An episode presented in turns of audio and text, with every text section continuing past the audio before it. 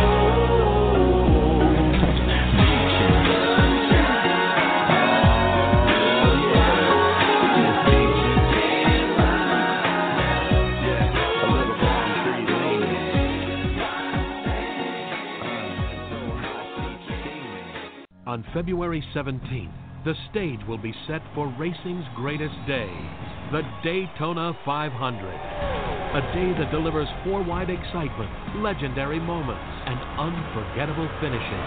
A day that keeps you on the edge of your seat and that you'll remember forever. The greatest race awaits. Experience the thrill of the Daytona 500 in person. Guarantee your seats before they sell out at Daytona500.com. From the South Georgia plains to the North Georgia mountains, once a year, the young and the old descend on our NASCAR race weekend at Atlanta Motor Speedway, building new traditions and rekindling old ones. As a new season springs to life, racing runs deep into the heart of Georgia. February 23rd and 24th, it's Saturday's Rinnai 250 and Atlanta 200 doubleheader, and Sunday's thrilling Folds of Honor QuikTrip 500. Sunday tickets start at $49, and kids tickets are just 10 bucks at AtlantaMotorspeedway.com. Good evening from the Pit Stop Radio LLC Man Cave here in Talladega, Alabama. Uh, the way the crow flies, I'm about uh, probably eight miles south of this 2.66 mile march we call Talladega Super Speedway. I'm Timothy Spade alongside of SpeedwayDigest.com Mr. Steven Wilson. He's right outside of Richmond Raceway up in the Commonwealth of Virginia. Steven, how you doing tonight, brother? I'm doing all right. Getting myself ready to go for 11 days on the road.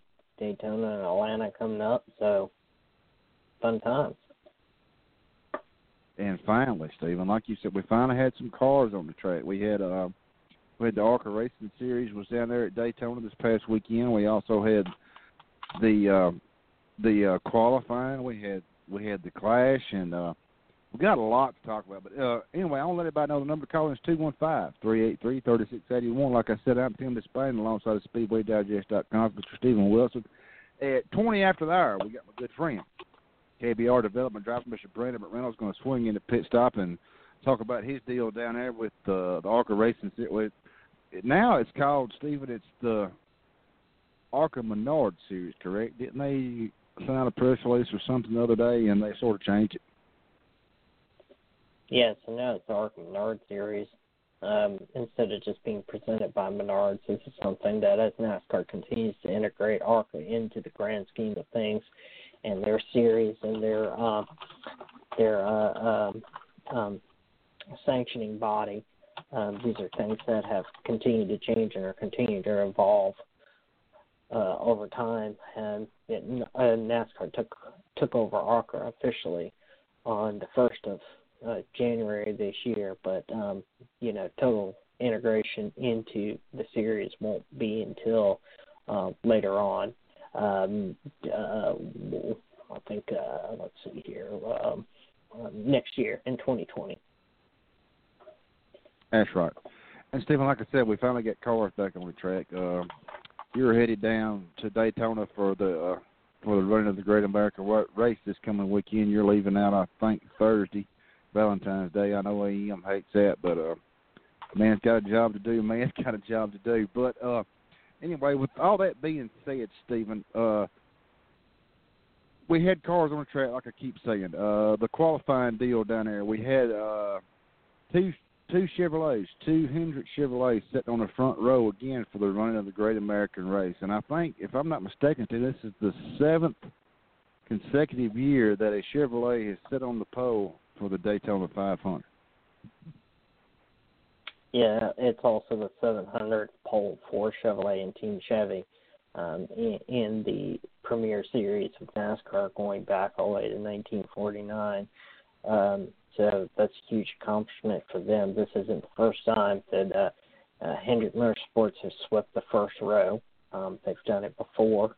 Uh, last year, Alex Bowman sat on the pole. This year, he's on the outside pole with William Byron getting his first pole, um, 2019, but also the first pole of his career. So those guys have been able to do something with Team Chevy with uh, running very, very fast laps. But overall, in the last, I believe it's like um, uh, the the last 11 events that have been run on restricted plates, uh, Ford has won nine out of the 11, if I remember correctly.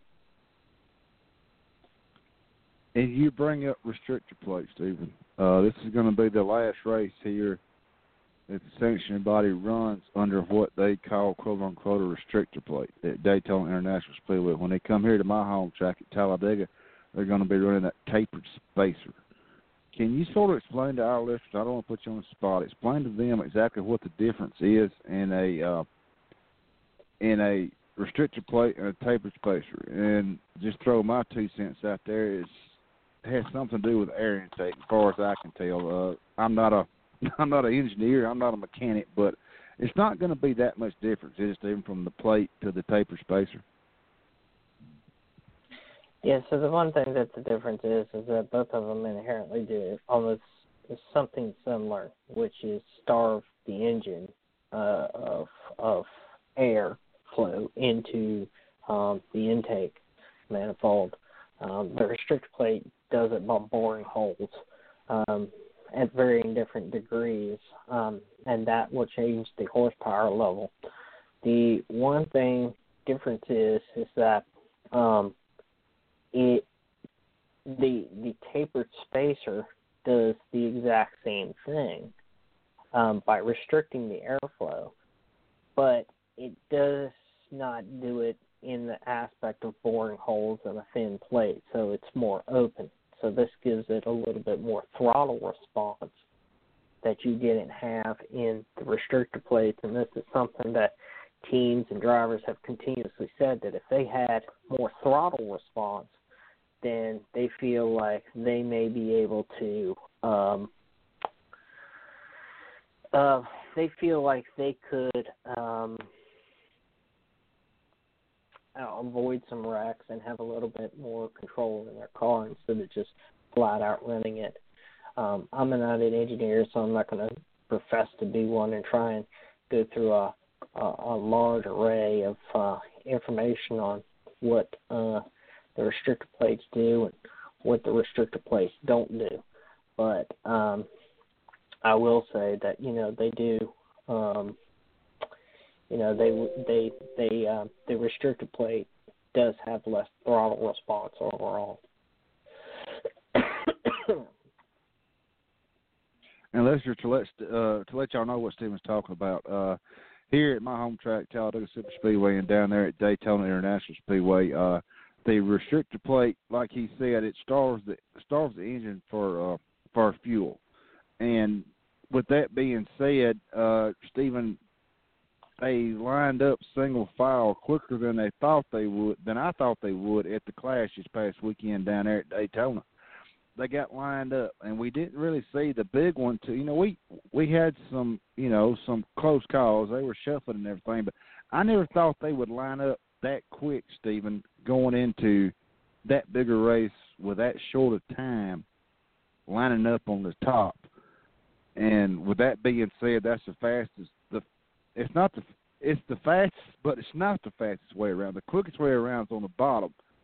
But for some reason, the bottom couldn't go like the top did there at Daytona. Is with that being said, with that restrictor plate, you think we could see something different at Talladega rather than them lining up at the top in the classes? I mean, like I said, I'm I'm I'm not no engineer, I'm not no aero guy, so I don't know what they're gonna do in the 500. We'll have to wait and see. But it is gonna be the last race on a super speedway with a restrictor plate, so it's it's gonna be something to see, ain't it, brother? Yeah, I mean, there it's going to be interesting. I think we um, saw just a little bit of a taste of what we're going to get this weekend, which is probably not abnormal uh, when you look at restrictor plate races overall. Um, this, you know, 17 cars uh, had some some kind of issue uh, in, in one massive wreck out there. Um, that is far from some of the biggest ones that we've seen that have been in the 20 car range plus. Um, but uh, yeah, I, I I think that you know we could see some. Uh, you know, we we could definitely see some. Uh, you know, some of that same going on uh, coming up um, in uh, in next weekend in Daytona 500. And Steven, there was some breaking news come out. Uh, correct me if I'm wrong. Uh, I think it was Austin Dillon, Ty Dillon, somebody else. Uh, was it the car chief? Did they get did they get hit by this new this new rule, this post race or this pre race inspection deal there from the sanctioning body? Yeah, same thing as last year. They checked the cars prior to the prior to qualifying, and there was um they uh took in uh they bounced the car chiefs on three different cars, both um Austin Dillon and Ty Dillon and uh I can't I can't remember who the third car, but yeah, they they tossed three of them out of there um this this uh this past weekend for Daytona 500 qualifying, so they're they're out of there for the entire for the entire deal now they can come back to Atlanta. Okay, that's what I was going to ask. They are out just for the Daytona 500 and Speed Week, and they can come back to the ATL, right? Yes. Okay, Steven, let's take a little quick break. We're gonna gonna uh, stretch our esophagus and get ready for uh, KBR development driver Mr. Brandon Reynolds is going to be joining us here shortly. But uh, Steven, let's take a little quick break. We'll be right back. Uh, I'm Tim Spain, and he's uh, Steven Wilson, SpeedwayDigest.com.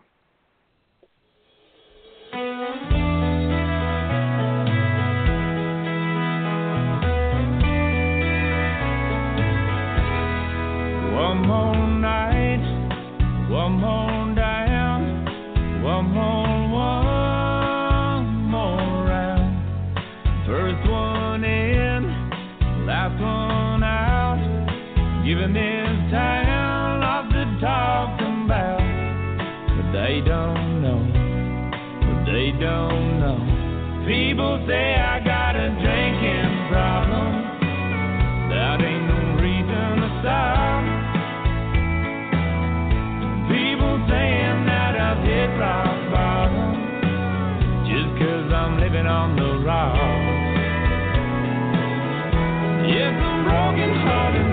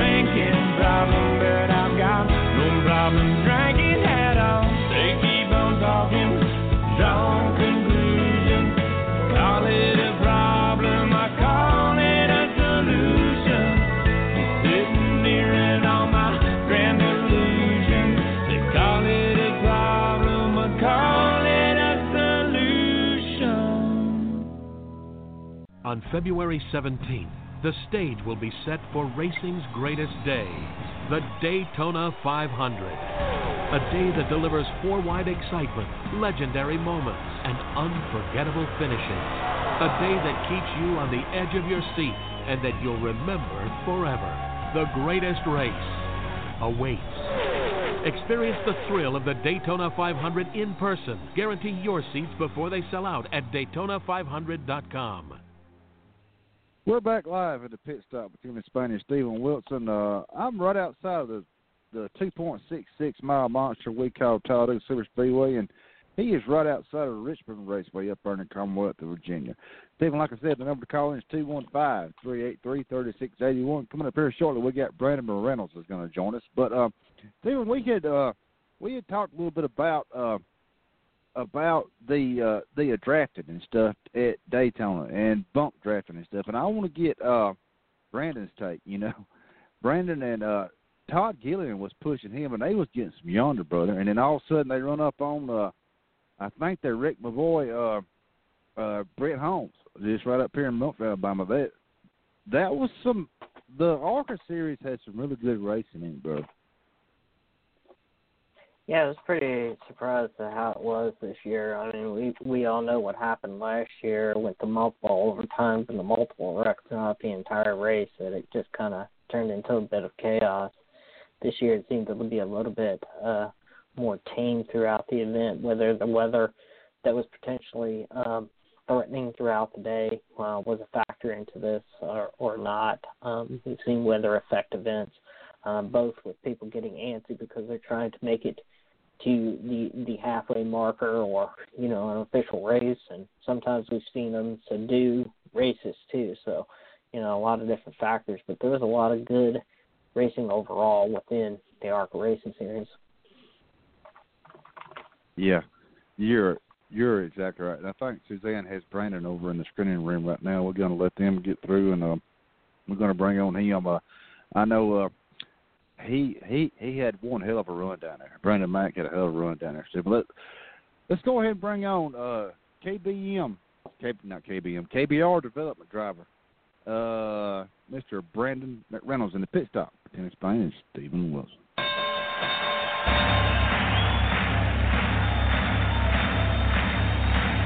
Ladies and gentlemen, welcome to the main event.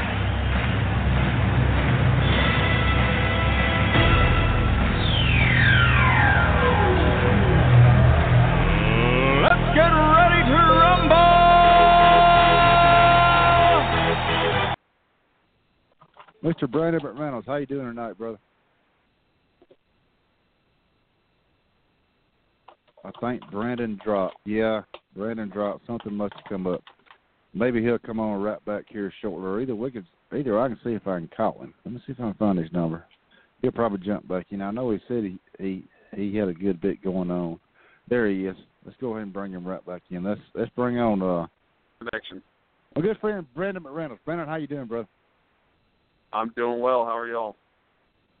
I'm doing good. Brandon, thank you very much for taking time to call in tonight. Uh, Brandon, uh, just talk a little bit about how you know you you won the ARCA race here at at should I say it's your home track too Talladega Super Speedway, but you've you've got you you got in there with the KBR development group.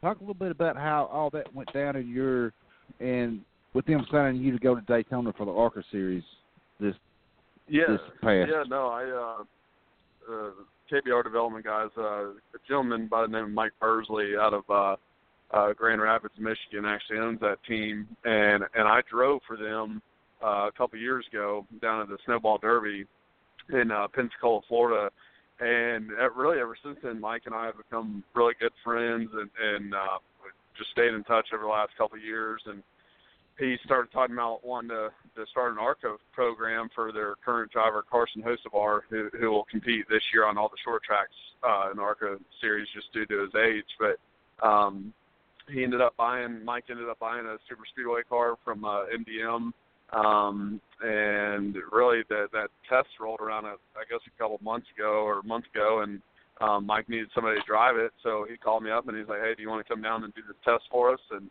um, and obviously we went and did that, and it went pretty well. So he gave me an opportunity to um, to come back and run the race. So um, definitely really appreciative of, of Mike and that entire team for for giving me a chance because ultimately they you know they could put anyone they would like in it, and it's nice enough for them to let me come down here to Daytona and have a little bit of fun in the ARCA race.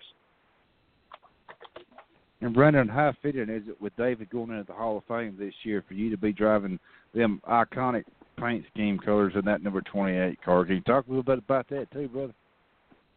Yeah, no, that was that was really cool. I mean, obviously the Allison family and and, and my family are are very close, and um, Davey's actually my godfather. So to have that connection, and then obviously the tie-in with with Dad and, and Davey's relationship, working together on the 28 car, um, and having a lot of success in the early 90s. Um, and then ironically, our our uh, KBR development Chevrolet is actually the number 28. So same deal. Uh, Mike Bursley called me a few weeks ago, and he was like, "Hey, I I'd really like to run this paint scheme. I hope it's okay with you and your family, and hopefully the Allison family really appreciates it." Um, he was aware that that Davey was going into the Hall of Fame, so it ended up really tying tying really well together. Um, obviously, getting those guys some more exposure um, for the for the ARCA race, being on FS1, and um, but I I think I think everyone appreciated it. I know there was a lot of a lot of fans in the garage area that were walking up and taking pictures of it. We got a lot of compliments from our competitors and on social media. So it's just something we wanted to do as a group um, to really honor Davey and the things that he did in the sport and, and ultimately his entire family. So um, I think it worked out well, and uh, it was looking like we were going to take take that car to victory lane there um, with about a lap and a half left. Just come up a little short. That's right, Brennan. And one hell of a damn sharp looking piece, brother. But uh, I want to talk about the first practice. Uh, you you you turned one hell of a lap down there at Daytona Dash Speedway, forty nine point oh one four, speed of one eighty three point six two one in the first practice. Can you walk us through that lap and just how just how smooth was it? I mean, you know, because I mean, you outpaced the field. You outpaced Todd Gilliland uh, by uh, almost a tenth and a half. Yeah, no, it was. Uh, I, I kind of got lucky on that lap in, in practice. I I um I was trying to blend in with I think it was a group of ten or twelve cars, and, just uh, we are going to try to get our our grill tape right for the race, and um just make sure that we weren't going to overheat in traffic or anything like that, and, and do a little bit of a fuel mileage run. So um I just happened to drop in line last, actually behind Todd in the four, and um that whole entire field had about four or five car lengths on me. So I was able to run wide open the whole way around, and it just sucked me up to the back of Todd by the time I got to the start finish line, and that's how we were able to go to the top of the chart. So, um, you know, a lot of times in Daytona, you see guys that have really good overall speed by themselves. Our our car, for whatever reason, was pretty slow by itself, but ultimately it was a good thing because on, on the opposite end of it, it was actually like really, really good at sucking up in the draft, and, and we showed that in practice. So, um, yeah, the, the KBR guys did a really nice job and brought a, a good piece, you know, to the racetrack. But lucky, luckily enough for our team, uh, being new to the ARCA series, it was it was nice to be bringing a car that Sheldon Creed had run down there the year before with MDM and had a lot of speed. So we kind of knew what we were getting ourselves into. We just had to make sure and take care of it during practice and and obviously qualifying, and then uh, move on to the race and go go have a little bit of fun. That's right. And Brandon, my final question before I hand you over to Steven Wilson, SpeedwayDigest.com, is uh, is are you planning on running the full ARCA Racing Series this year with KBR, or can you talk about that? Uh, no, that my, my plan right now is I I have uh, five or six K&N races scheduled with uh, with Visconti Motorsports, who I drove for last night over in New Smyrna, and we wound up coming home uh, third over there at that track. And then um, so I'm going to run all the big tracks for Visconti, and then um, my plan with with KBR Development and Mike Bursley and those guys is to run a lot of the bigger tracks because Carson Hocevar is going to be in on all the short tracks this year, which makes up about 10 or 11 of the races. So there's there's eight or nine that I'm looking at running um, a lot's going to depend on funding. I know I know Mike's uh, constantly looking for um, opportunities with with good drivers that that obviously can bring some some partners partnerships to the table. But ultimately, if that's not in place, then then it sounds like I'm going to be the guy driving the car. So it's it's a really great opportunity for me um, to keep my driving dreams or career or whatever you want to call it alive. Um, so just need to try to make the most of it. But I'm really not sure what those races are looking like. Um, as right now, I'm planning on running Talladega, but obviously if something comes in place or if there's a driver that um, ha- has funding um, to be able to go down to Talladega, then then that'll probably happen. But um, either way, just just very very appreciative of, of Mike and that whole entire team for for even entertaining me being able to race those races. That's right be awesome to see here see you here at Dega in in that special paint scheme again for Davey. That would be awesome, Brad. Yeah. And again, thank you very much. Thank you very much for taking time to call in. Good luck the rest of the year. Don't be a stranger. We want to have you back on. Uh, tell Larry Mac, tell everybody we said hello, and I'm going to throw you over to Steven Wilson, SpeedwayDigest.com. Thanks again, Brandon. Perfect. Thank you. Thanks. I appreciate you taking the time to go on, on here tonight. My first question is actually about your K&N race last night. You started third you finished third out there. There was a lot of good racing around the racetrack that we saw. Talk a little bit about your night overall at New Smyrna Speedway. Yeah, it was it was a pretty good night for us. Um, you know, I felt like we had pretty solid speed in practice. Um, I was uh, really I was kind of watching the uh, the 19 of Hailie Deegan and a few other cars that I thought were probably a little bit better than us, but um, Bruce Cook, my my crew chief, he did a really good job just kind of making sure that that myself and the whole entire team just kept our head down and kept focused on what we needed to do to make our car better throughout practice and and really focus on the longevity because we were on the general tire, which was the first time the K&N series has been on that. Um, and with that race being 175 laps, uh, no, you know, no no change in tires or anything like that. There's a lot of unknowns. So uh, Bruce and I and, and Tim Peterwell, my spotter, kind of came up with a game plan and that we were going to ride. Um, I probably rode a little too much and lost too much track position, but was able to kind of work my way up through there towards the end of the race and ended up third. So it was just really towards the end, I felt like the top five we were all kind of the same speed. It was just a matter of how the restart shook out, and um, but all in all, a good good night for us, and and we just got to get our car, you know, back to the shop and and get prepared and, and get it ready for Bristol. ARCA Racing Series has run those general tires in the past for the last couple of years, but you just made mention of the fact this is the first race weekend that NASCAR has changed over from the Goodyears to the to the general tires. How much of a difference has that made in those cars um, by going to general tire? Is there any noticeable difference um, that you've seen in, in running the two series with the with the with the tires from General?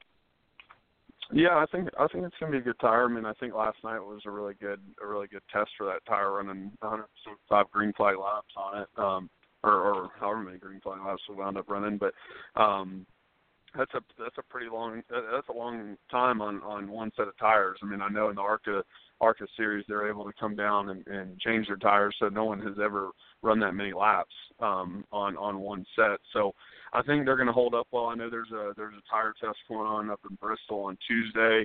Um, so that would be interesting. I know Bristol's really hard on right front tires, especially uh, you know over a long course of time and building a lot of heat in the right front on that concrete surface. So that'll be interesting to see how that goes, and we'll kind of know more after that. But um, yeah, all in all, kind of as a driver, I mean, they they drive a lot more like a like a bias ply tire versus a radial, um, which is what a lot of these guys are used to whenever they're running in local late model series or or touring series around the country.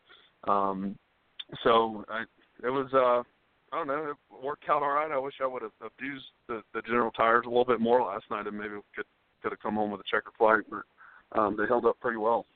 What would you like to see NASCAR do as far as the integration between the ARCA Racing Series and the K&N Series? Both of these have been are development series that a lot of drivers, or just about every driver making their self a career in the top three series, are going to come through at some point. So, what would you like to see NASCAR do as far as combining the two series or integrating them together? Yeah, it's a good question. I've you know kind of taking a step back and and and looking at the two series. I think it's great that ARCA obviously goes to you know Michigan and Pocono and places like that for a little more experienced drivers. But really, I think something that that they that they need to do a good job at that's that's very important to this two series is obviously first and foremost just making sure that that the cars are the same. I mean, yeah, ultimately you can go and build a ARCA car and you could probably get away with going and putting a different motor in it and running it in the K&N series, but ultimately I think if they're going to keep their car counts up, they got to make sure that the vehicles are all the same and that way whenever you're young and you're trying to learn, you can go race at New Smyrna on you know, on a Sunday night but at the same time you can you can go take that same car and go down to Pensacola, Florida to run the ARCA race in a couple weeks. So um, I think that's first and foremost is NASCAR and ARCA putting their heads together and figuring out what motor they're going to run um, with both. And I'm sure those meetings are happening on a consistent basis. Um, but that's really the integration that I think is so important for for the health of those two series and the car count and for the teams and and and that's that's what's most important is in these development series – we got to take care of our owners and, and we got to make sure that our owners are able to stay around for a little while. And if they go start purchasing different types of cars and building different types of cars for intermediate, short tracks, super speedways, K&N cars, ARCA cars, that's that's you run up that budget pretty high doing that. So I think the more they can get a generic car together, um, which you hear a lot of conversations about, and just find the, a way to run the same motor for each series, I think that'll be beneficial for everyone if you had a choice, what, what's one racetrack out there, a former racetrack that that either NASCAR or ARCA or K&N no longer go to that you would like to see them go back to in the future? That's a good question. I mean, I I, I think uh, I think it'd be cool to see a K&N race at, at you know in, in North Carolina in, in the heart of racing. Um, whether it's at Hickory Motor Speedway or go back to a place like Tri County that's really wore out. Um, Orange County, I think really any any racetrack that the Hooters Pro Cup used to go to. Um, that was some of the best racing that that I ever remember watching, um, being a young kid and, and growing up running the Allison Legacy Series when we were kind of touring around with those guys. So um, I think the more that um, you know NASCAR, ARCA, these teams can can really pay attention to those type of, type of tracks, uh, if the promoters will have them, I think it uh, it'd be great to to, to have a race at, at Hickory or, or a place like that. Brandon, I appreciate you taking time to come on here tonight with us and talk a little bit about what you've got going on this year. Before we let you get out of here, we'll give you a chance to thank anybody, your sponsors, your car owners, uh, anybody that's helped you get to your point in your career, and let everybody also know where they can follow you out on social media and keep up with you throughout the year. Thanks a lot, and good luck throughout 2019. No, I appreciate you guys having me on, and hope everyone, uh, you know, just keep checking out KBR Development. Um, follow me on Twitter and Instagram at B McReynolds28, and uh, just really got to thank U.S. Work Boats and Soaring Eagle Casino and Resort for coming on board uh, for the Daytona ARCA race, and obviously the Riker Group with our Visconti Motorsports Chevrolet on the K&N side. So definitely appreciative of all those partners and, and the teams, and hopefully just keep plugging away and have ourselves a good year and try to get as many wins as we can. Thanks a lot. And Brandon, before Good we in jump 2019. up here, can you, uh, can you answer? We got a caller call in right quick, Brandon. Can you take one caller before you jump out? Yeah, for sure. Okay, this is my good friend Shannon Paris. Uh, Shannon, you're in the pit stop. Tim Disspain, Steven Wilson, and Mr. Brandon McReynolds. What's your question to Brandon, Shannon? Um, Brandon, first of all, congratulations on the race Saturday. It didn't end well, but you did amazing. We in Wyoming were cheering for you. That car brought memories and tears, and um, I've been a NASCAR fan since probably 1980, and we had a discussion today about the younger up and coming kids when like Kyle Petty and those guys started, it was on talent. And now it seems it's more on who's got the backing. What is your thoughts on that? Yeah, no, that's a that's a that's a tough question. It's um the sports the business model has definitely changed. Um, you know, I, me and my buddies are actually we're driving back from uh, we went down to Universal Studios down here in Daytona. We had a little bit of an off day, just getting ready for the rest of Speed Weeks here starting tomorrow. But um, we had that same discuss- discussion. It's it's tough because ultimately the most important thing is making sure that the lights stay on in these buildings and people stay employed. But but you're right. I mean, um, we see a lot more drivers, kids, uh, even some adults that come into to the sport that bring funding with them, and and and ultimately, I don't I don't see any issue with that. I think the thing that all of us racers get upset with is whenever that opportunity is not taken advantage of.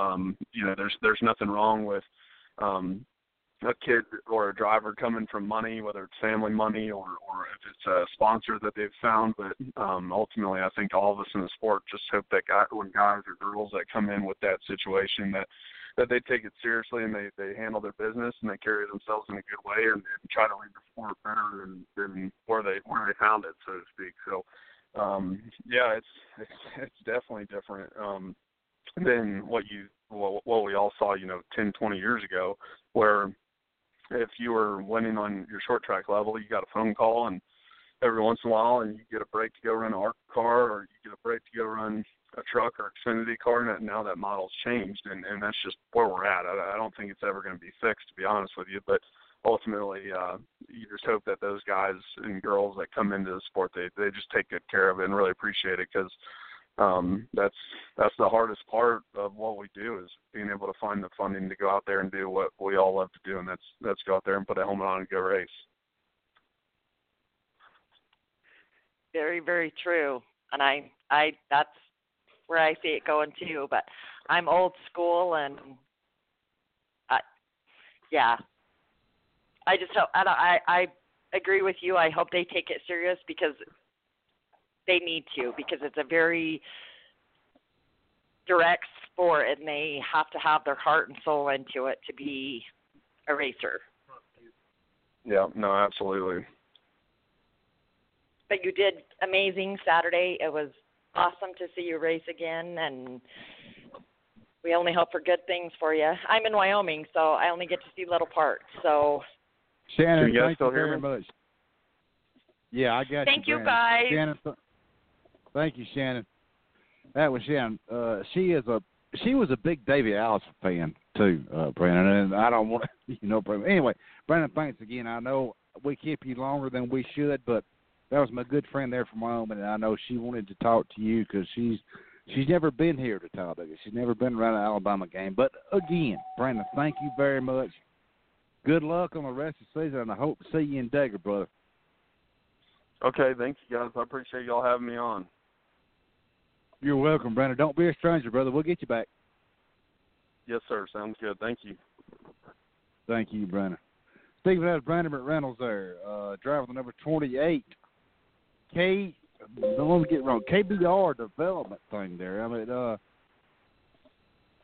Brandon has been around, and just like Shannon called in there asking the question about, you know, some of these young guys like Brandon that has been trying to work his way up. He's won an ARCA race here at my home track, Talladega Super Speedway. Uh, he had a hell of a run down there at Daytona. Todd Gilliland pushed him. Then all of a sudden they got up there on the back stretch and damn it didn't get into my good buddy Brett Holmes. So hell I was stuck between a a hard place there. I thought, Oh good Lord, are we gonna have a Jerry Springer show? But uh Brandon is a good young man, Steven. Uh he's I mean, you know, he he just throws it out there just like his dad Larry Mac does. It, you know, it's hard to get funding in this sport. Just like Shannon asked him that question there. It's very, very, very hard to get funding in this sport and I think he might be on a good deal there. Like he said, he's gonna go back and race some races with with John Visconti and the K and N stuff, and he's hoping he's gonna get race at Talladega. But Steven, just let our listeners know just how damn hard it is to get sponsorship. You know, I mean, even with his name, Mick Reynolds, just like I've asked Larry Mac, Larry Mac, him, it is just so damn hard to get money. But uh I don't know, Steve. I mean, this this has been going on for a fair uh, fair amount of years. As the marketing dollars continue to shrink within the sport, it's harder and harder. We've seen more and more family uh, uh, teams, eh, so to speak, or family drivers, so to speak, that come into the sport. Uh, mom, and dad have money. Mom, and dad own a business. Uncle, cousin, grandfather, somebody, somebody has a has some money, has a business. Um, they put these kids in cars, uh, go karts, late model, stuff like that, and uh, you know, um, teams come. You know, they they they they see these drivers coming up, but they're also looking to make sure that the drivers can support themselves because again, the marketing dollars are continuing to get smaller over the years. I mean, look just a couple of years ago is a prime example of to to this fact. Um, Rick Hendrick um, had Dale Earnhardt in a car for him, and for Dale Earnhardt Jr. to be in a car, I mean that's a fairly that's pretty popular. There's probably nobody arguably any more popular than Dale Earnhardt Jr. is in, in the modern era, and he was having trouble putting together a full season package of sponsorship. And you know, Rick Hendrick said that you know he wasn't going to back off the the number of dollars that it costs to run a program. He said he just wasn't going to back off those dollars. And you know, at the end of the day, sure, sponsors came in, uh, and you know, Dale wasn't in any means threatened by getting out the car and being replaced by somebody that had money, but it just shows that somebody of the caliber of Dale Earnhardt Jr. even had sponsorship problems. Even Jimmie Johnson, who had Lowe's had been on that car for his entire career in NASCAR, they decided to walk away from the sport, and, and Jimmie had to sign somebody new. Uh, I mean, we've had numerous, numerous, numerous amount of people that have come into this sport that have been backed by a family, by a corporation that um, they're a part of, or somebody owns part of that corporation. We've had problems, um, you know, with those at the same time, uh, where these people they come in and, and they have the money to back them, but unfortunately they don't get paid as a team. So you know these are risk assessments that teams have to make when they go out, and they're not only approaching sponsors and saying, "Hey, I need five million dollars for every single race I put your name on the hood for the Daytona 500." And no, I can't come down on that five million dollars or whatever the number is. Uh, you know, I'm not privy to these numbers, but at the same time, it's millions of dollars that teams are spending to go to Speedweeks. They're preparing multiple cars. They have dozens of people working at the track, hundreds of people working at the shop. These are businesses. They have to continue to stay profitable some way, somehow. Otherwise, they go out of business just like anything else does.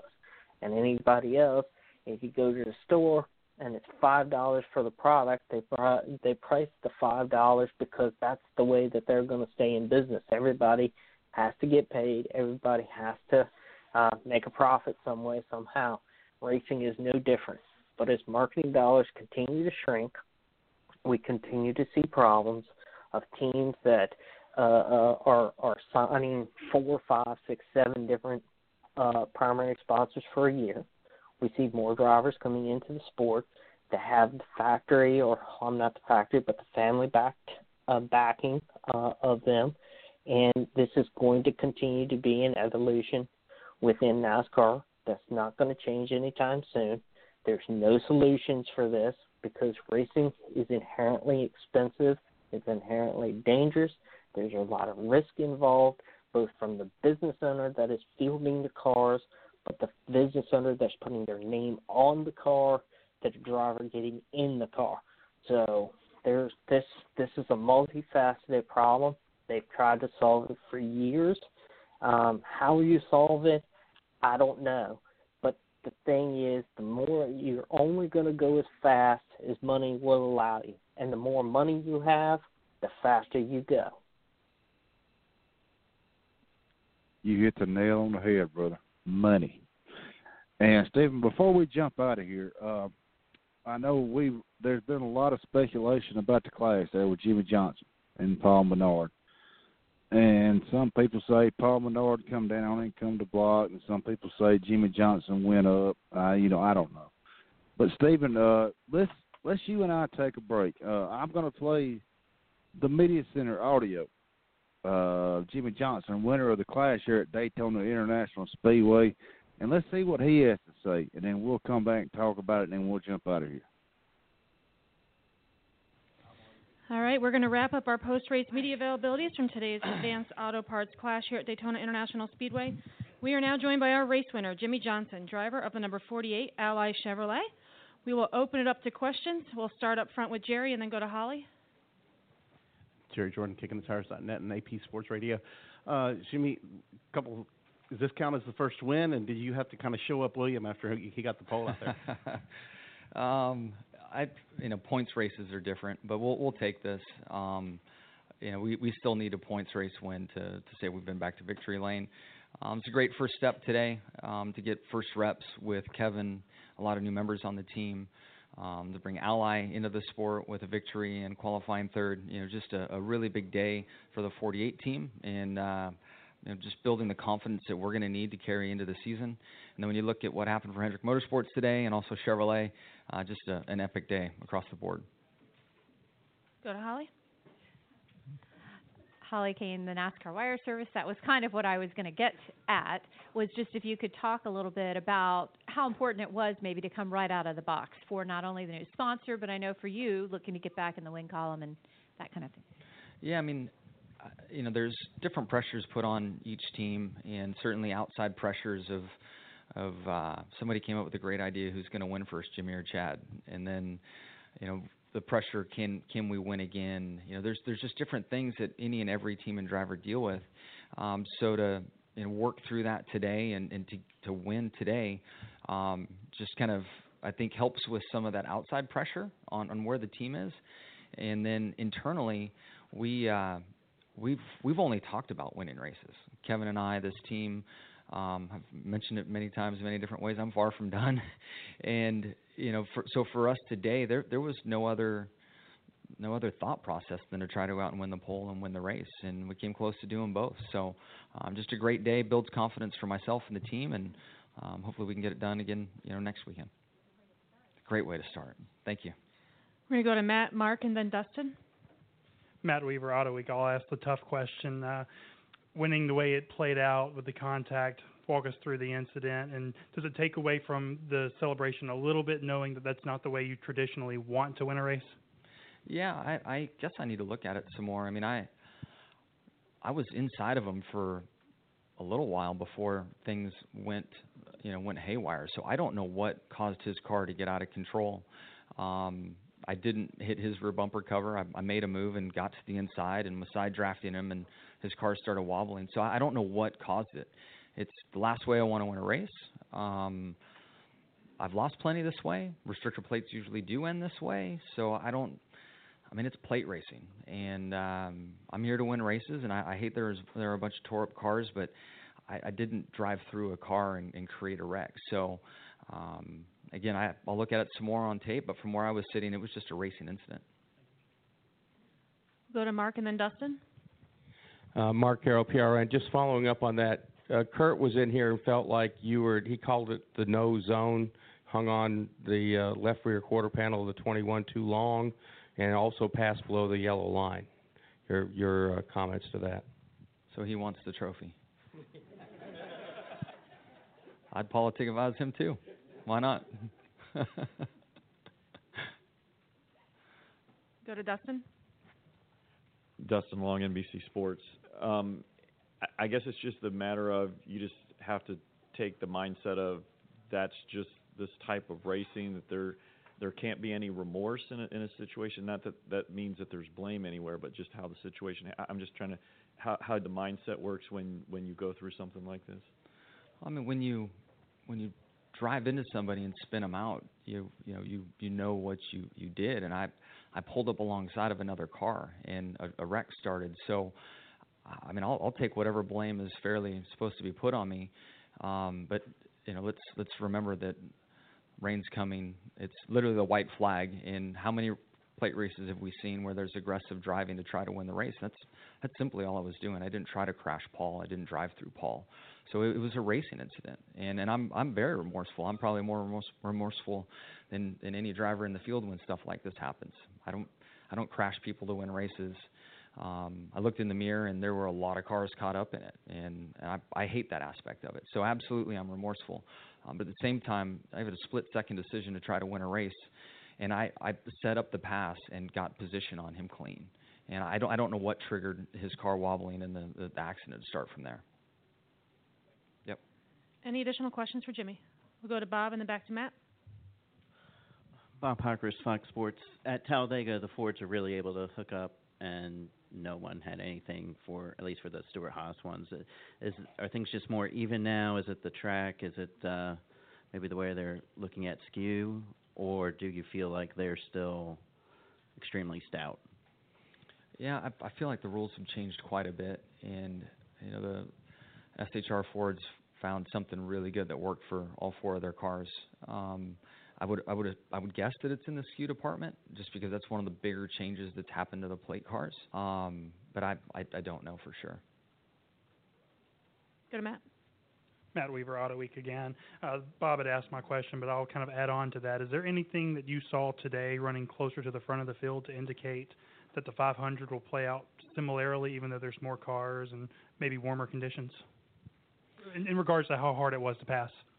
Yeah, I mean there there were a lot of opportunities to pass, um, but when the line is around the top, you you get runs and you just you can't pull out. You know, you, there's a line 20 cars long that you'll never get back in. That was just today, and the 500 be 40 cars long. So um, it's circumstantial to what's going on, and this rules package has kind of trended towards the middle of the racetrack or the high lane. Just the cars stay wound up and you're higher in RPM and the engines pull better.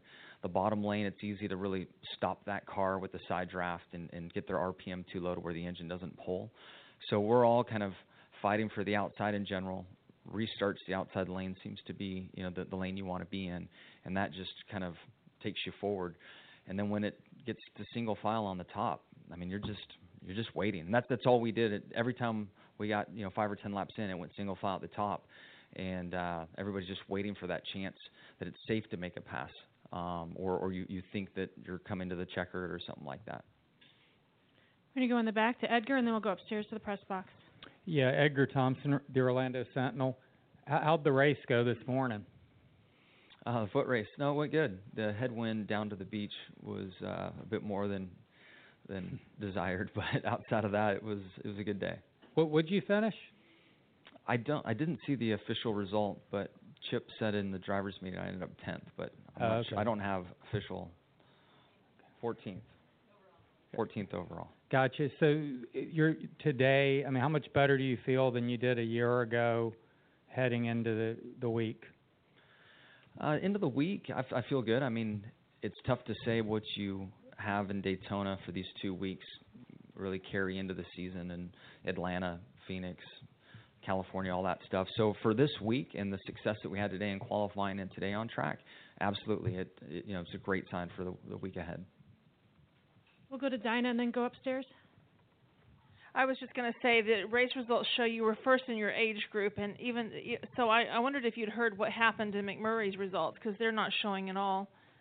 Did he go below So- the yellow line? He, maybe maybe he That's did. exactly so you, what he happened. finished four minutes ahead of you, but you're the winner in the group. Are are we in the same age bracket? Think so. Yeah, I don't know. He he's definitely ahead of me. All right, we'll go upstairs to the press box. I don't know how it works out. Maybe there was a performance enhancing Okay. drug involved. Um, What was that? I was teasing. I said maybe there was a performance enhancing. anyway, uh, Greg Engle Auto Week. Hey, um, not about the race, but the relationship between you and Chad now because it's gone from a driver crew chief combination to um, a driver and and you know you it, Jimmie and Chad. Is there been is there a different kind of relationship? How is that relationship now, or or is there one? No, it's it, there is there is a different relationship kind of growing, and it's it's more on the kind of friendship side and personal side that has always been there between myself and Chad, but you know works occupy the majority of our our time with one another.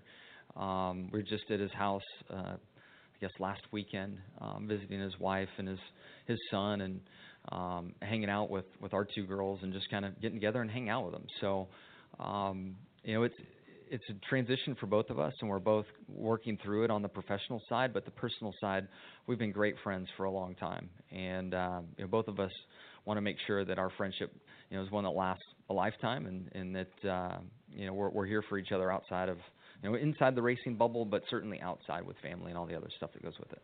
We have one more question up here from uh, the Jeff Gluck. Go ahead. Jeff Gluck from jeffgluck.com. Um, Jimmie, you said you were remorseful. So now, now what happens? Like when you get back to your phone, are you going to have to do like outreach to your peers and send a group text and say my bad, or like what what happens now? Yeah, definitely reach out to Paul um, and talk with him through what happened, and uh, and take it from there. I think a phone call goes much further than a text. Um, it'd be even better face to face, but I'm assuming he's gone. Uh, but certainly talk through it. I mean, I I don't know if he or anybody else involved in the crash will care what I have to say. I mean, I've been in that position where I just didn't care. Um, but I, I will definitely do my best to explain what I was thinking and what was going on, and and um, you know expect to hear you know his point of view as well. Steven Jimmie Johnson there in the Mini Center after his win in the clash this past weekend at Daytona International Speedway. Uh, seems like a lot of the media members want to ask, excuse me, remorseful. Uh, you know, he said it was a race in the incident. Uh, I don't know, brother. What's your take on? it? I don't know. It's really hard to tell from some of the camera angles.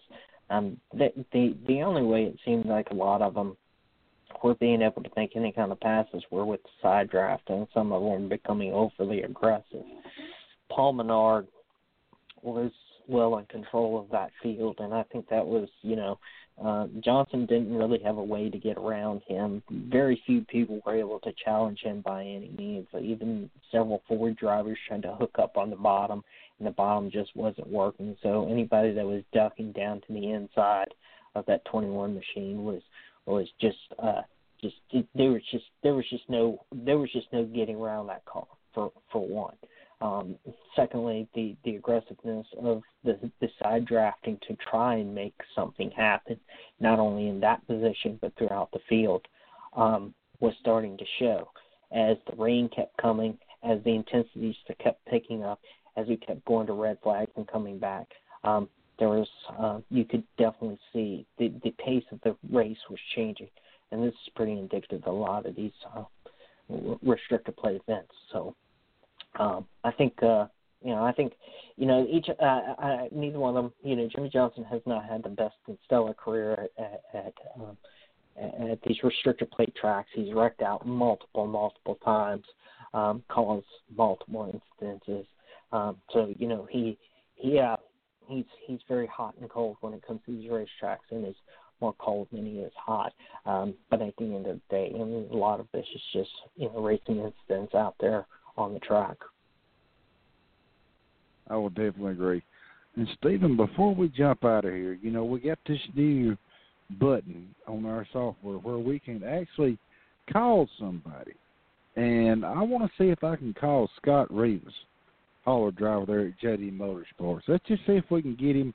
Maybe he won't answer and say who the hell this is. But anyway, before we jump out of here, let's see if we can get Scott Rivas on the phone because I know he might be driving down to Daytona right now. Uh, let's see if we can get him.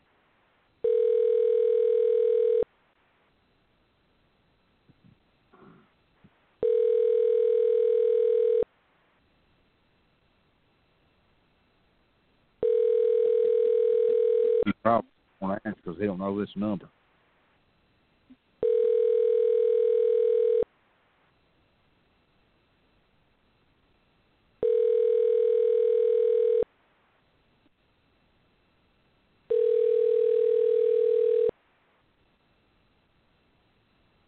Looks like we're gonna strike out on this one, Steve. Let's see if we can call. Let me see if we can find.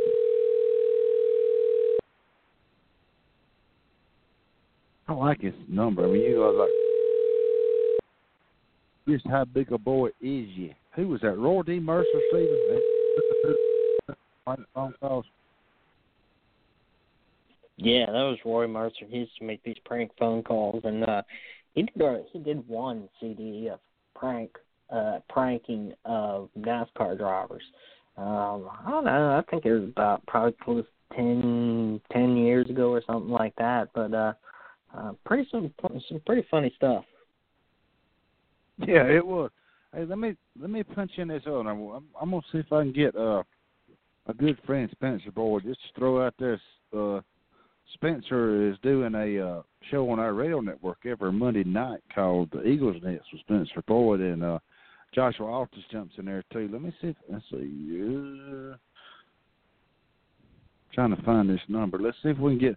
I know I seen where they were down there, and uh Hey, this is Spencer Boyd. Sorry I missed your call. If you can leave your name and number, I'll give you a call back as soon as I can. Thanks. At the tone, please record your message. When you've finished recording, you may hang up or press 1 for more options. Hey, Spencer. It's Tim Disspain, Steven Wilson in the pit stop with Tim Disspain, Steven Wilson. Just gonna give you a holler. You in the bed yet? I'm gonna give you a call back. I don't know where to hang up at, Steve.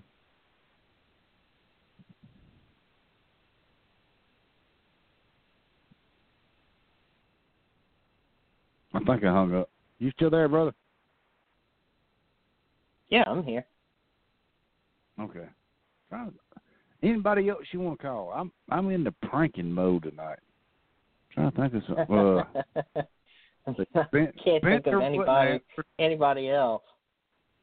Let me see if I can get Joshua. Hold on, listeners. Uh, this is our new thing here. We uh, all right, here's Joshua's number. Hold on a minute. Let me see if I can get Joshua to answer. Joshua is uh Spencer Boyd's PR guy. Hold on one minute. Let's see if we can call him. I didn't have my glasses on. I couldn't see nothing. Let's see if we can get uh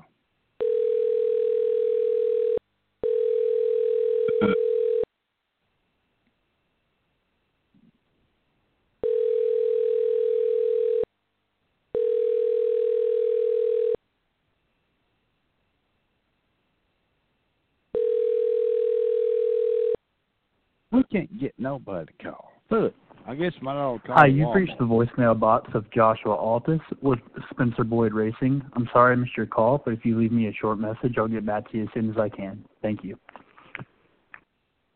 At the tone, please record your voice message. When you are finished oh, recording, oh, you may hang up or press pound for more options. Stop it. See, they- I can't figure out how to stop it. Okay. Oh, oh. All right. Anyway. All right. Well, we tried our prank calls and that did nothing go through. But Steven, I want to thank you. I want to thank Brandon McReynolds uh, for KMB development driver down there. Had a hell of a run there toward the end of the ARCA race there at Daytona. I want to thank him for taking time to call me call in. I want to thank you, Steven. Uh, is there anything you need we need to get out before we jump out of here, brother? You got the floor. Yeah, I'll run through the schedule for this weekend out there at Daytona. I'm just going to go through this very, very quickly because there's a lot of stuff going on. Thursday, Thursday night, the uh, duels at Daytona. Uh, first race is at seven o'clock. Second race eight forty-five. Sixty laps, 150 miles for both of them. Um, then on Friday, we've got NASCAR uh, Tours Truck Series. Yeah, there. That's hard go. to say. That- I know. that- It's tough, yeah, that's tough. that's the new one. I had to think about it for a minute. 440 for qualifying for them. NextEra, Energy 250 at 730. Um, that's uh, that's that's uh, 100 laps, 250 miles for them. Xfinity Series uh, on Saturday, uh, qualifying 9:40 a.m. Uh, Xfinity Series racing, um, the NASCAR Racing Experience 300, 120 laps, 300 miles, 230 for that. Then on Sunday, the Great American Race, 61st running of the Daytona 500, 2:30 p.m. Um, William Byron, Alex Bowman going to lead the field to green, 200 laps, 500 miles for them. Uh, oh yeah, um, it'll be on Fox. Fox will have the coverage. Um, Sirius MRN, everybody's got it, and I'll be there. So Thanks, brother. Y'all check out Steven Wilson, SpeedwayDigest.com. Check out his website. He will be covering everything from the Great American Race there at Daytona International Speedway. And me and him been texting. I might, I might have to hop me a plane and fly down there and check on Steven out. But anyway, uh, Steven, like I said, I want to thank you. I want to thank your wife, A.M. I want to thank my darling wife, Suzanne, for manning the phones here. And I want to thank Brandon McReynolds for taking time out to call in the pit stop Tim Disspain Steven Wilson. And next Tuesday evening, it's not in ink yet. We might have Cody Ware from Rick Ware Racing. Have him come on the show. And then after that, Steven and I will be, I got to pick Steven up at the airport. We will be going to the ATL after the Great American Race. But Steven, thanks again, brother. Thanks to all our listeners. We will talk to you next Tuesday night, live from Talladega, Alabama. I'm Tim Disspain alongside of SpeedwayDigest.com's Mr. Steven Wilson.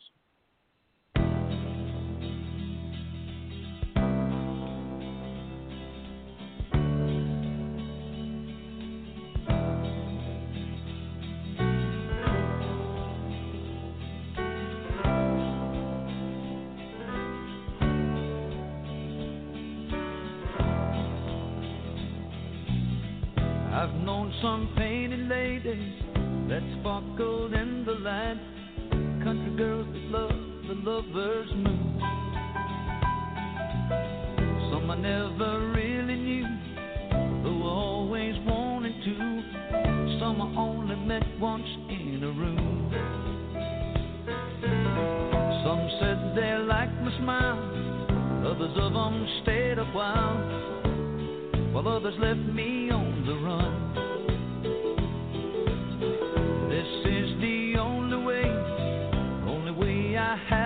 Mm, I love them everyone.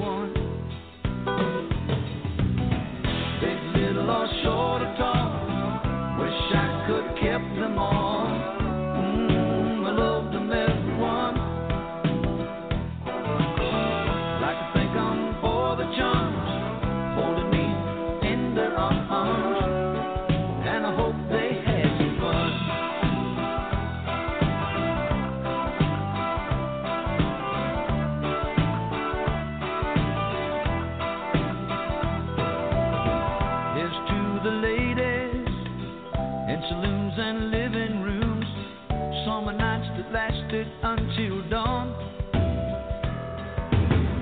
Here's to the memories, everyone's a part of me.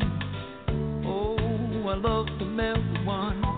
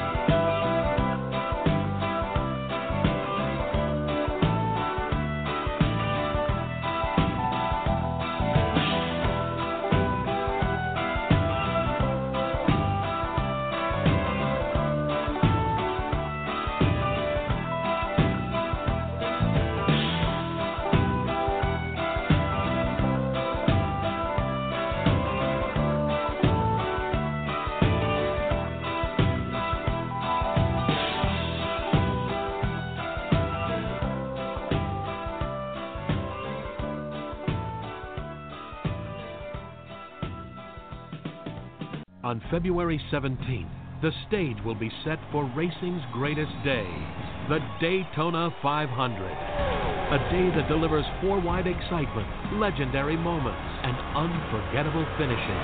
A day that keeps you on the edge of your seat and that you'll remember forever. The greatest race awaits. Experience the thrill of the Daytona 500 in person. Guarantee your seats before they sell out at Daytona500.com.